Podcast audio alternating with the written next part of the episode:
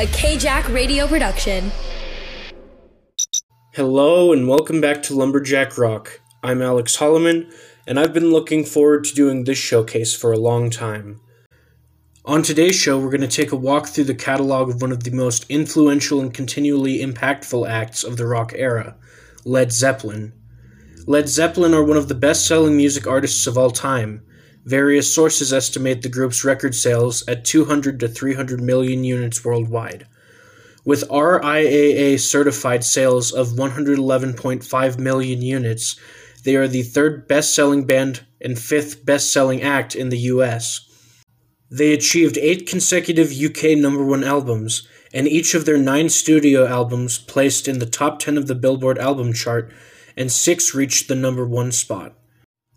Rolling Stone magazine described them as the heaviest band of all time, the biggest band of the 70s, and unquestionably one of the most enduring bands in rock history.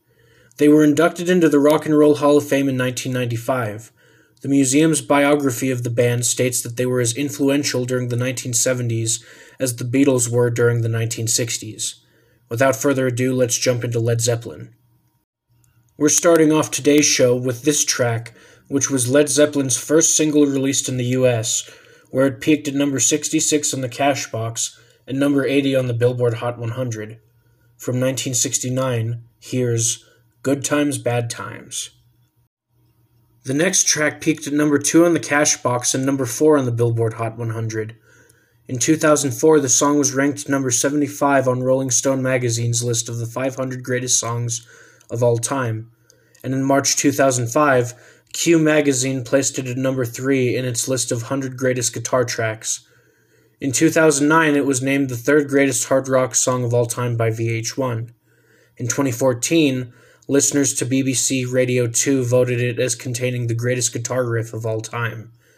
From 1969, here's Whole Lotta Love. Though Led Zeppelin are typically regarded as an album oriented group, this track is one of the band's several hit singles, peaking at number 8 on the Cashbox and 16 on the Billboard Hot 100. From 1970, here's Immigrant Song. Because Led Zeppelin was more album oriented than single oriented, not all the songs on the playlist performed on the charts. But this doesn't make them any less influential. As we go further into this episode, we'll see how critics and music enthusiasts alike articulate and express the legacy and influence of the band. AllMusic critic Stephen Thomas Erlewine, in a retrospective review, commented that this particular song was the only piece on their fourth album on par with Stairway to Heaven and called it an apocalyptic slice of urban blues. As forceful and frightening as Zeppelin ever got, and its seismic rhythms and layered dynamics illustrate why none of their imitators could ever equal them. In the Rolling Stone album guide, Greg Kot wrote that the song showed the band's hard rock blues at their most momentous. From 1971, here's When the Levee Breaks. From 1971, here's The Battle of Evermore. The next track is often regarded as the most popular rock song of all time. It was voted number 3 in 2000 by VH1 on its list of the 100 greatest rock songs and was placed at number 31 on Rolling Stone's 500 greatest songs of all time.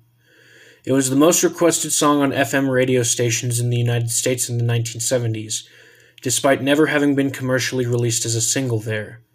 Through digital downloads in 2007, the song peaked at number 16 on the Billboard Hot Singles Recurrents chart and number 30 on the Billboard Hot Digital Songs chart.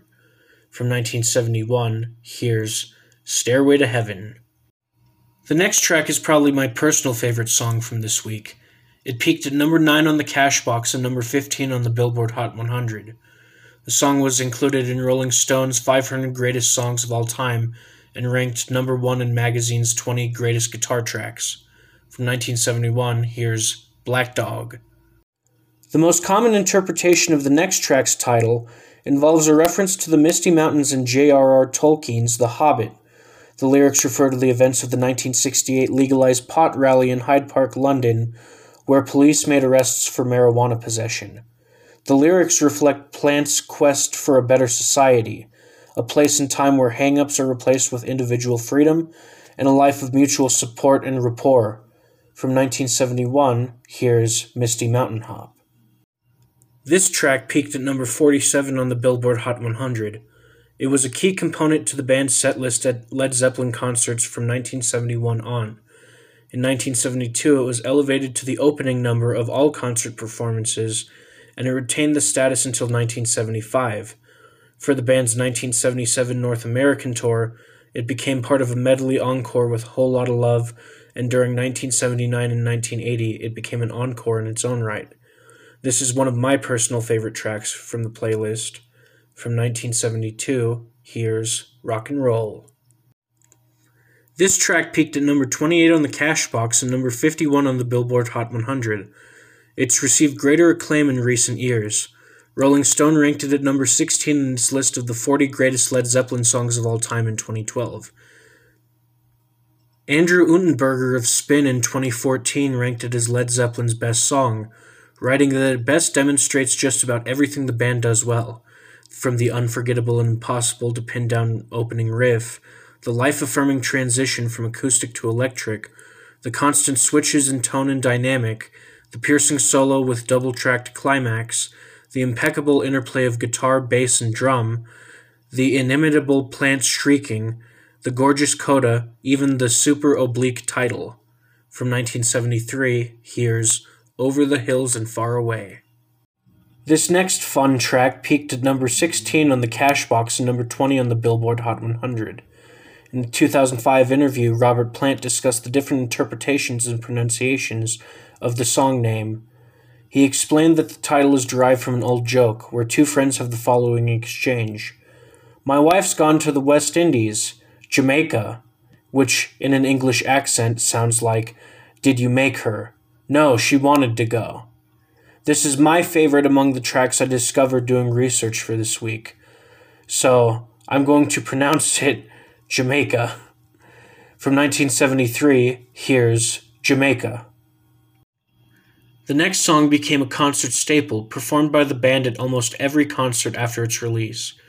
It has been described as one of Led Zeppelin's two most overtly progressive epics.